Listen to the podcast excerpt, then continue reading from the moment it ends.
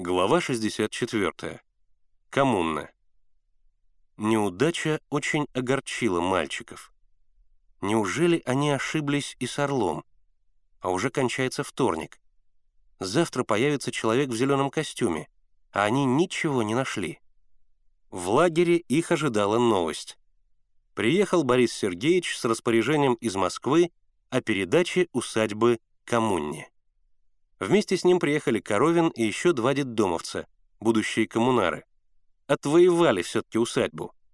Миша побежал разыскивать Бориса Сергеевича. Но он нашел только Коровина.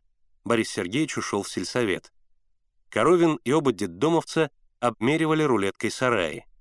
«Ну как?» — приветствовал их Миша. «Отвоевали все-таки усадьбу». Коровин засопел, потом ответил. «А то как же? Забрали, и все. Наркомпрос распоряжение дал. А дом? И дом. Только старуха попросила Бориса Сергеевича подождать до четверга. Зачем? Кто ее знает? Попросила, и все. Борис Сергеевич согласился. Он ей работу в коммуне предложил. Пусть, говорит, работает. И что она? А ничего. Останется? Куда же ей старой деваться? Почему же она все-таки попросила отложить до четверга? Продолжал допытываться Миша. А кто ее знает? Пожал плечами Коровин. Ну давай, ребята, тяни шнур. Нам сараи сегодня закончить надо. Завтра будем землю обмеривать. И детдомовцы взялись за прерванную работу. Миша отлично понимал, почему старуха затягивает передачу дома. Завтра должен приехать Карагаев, вот она и хочет посоветоваться. А может быть, надо что-нибудь вынести из дома? Но о своих предположениях Миша не сказал ни Коровину, ни Борису Сергеевичу. Когда Борис Сергеевич пришел из сельсовета, Миша только спросил у него, «Как же вам удалось побороть Серова?» «Уж этот Серов!» Борис Сергеевич покачал головой. «Шило!» «Какое шило?» «То, которое про вас заметки писало». «Значит, он?» Он самый. Обыкновенный взяточник. Кулаки не хотели коммуны. Понимали, что придется отдать землю, которую они незаконно захватили.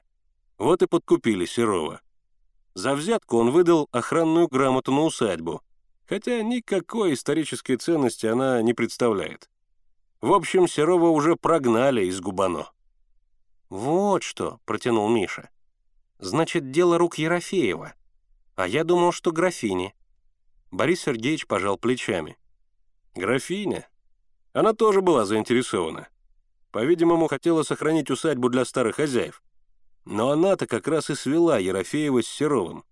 Дело в том, что жена Серова — ее родная сестра. Только сейчас Миша сообразил, кого напоминала ему жена Серова. Ну, конечно же, графиню. Точно. Только эта старая, а та помоложе.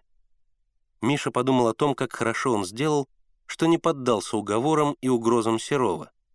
Ведь если бы он его послушался и увел отсюда отряд, то объективно помог бы кулакам и бывшим помещикам. А ведь он сразу разгадал Серова, сразу почувствовал его неискренность и враждебность. Значит, у него, у Миши, есть политическое чутье. Ведь и Ерофеева он тоже разгадал, сразу сообразил, куда гнут кулаки. Но, конечно, все гораздо сложнее, чем ему представлялось. Тут цепь. Серов, Ерофеев, графиня, лодочник, Карагаев. Возможно, что у каждого из них своя цель, но они объединены общими интересами.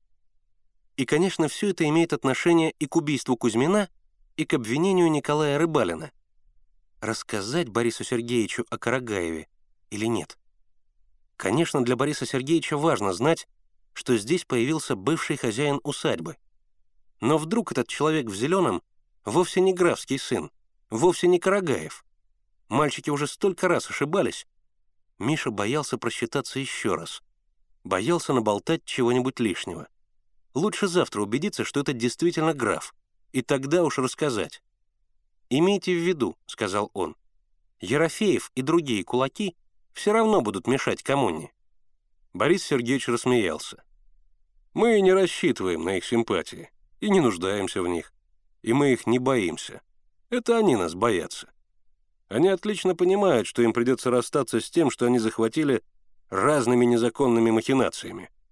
И командовать здесь, в деревне, мы им не дадим. Они это отлично понимают, и поэтому сопротивляются и будут сопротивляться. Если хочешь, сможешь в этом сегодня убедиться». «А что сегодня?» — спросил Миша. «Сегодня вечером сходка.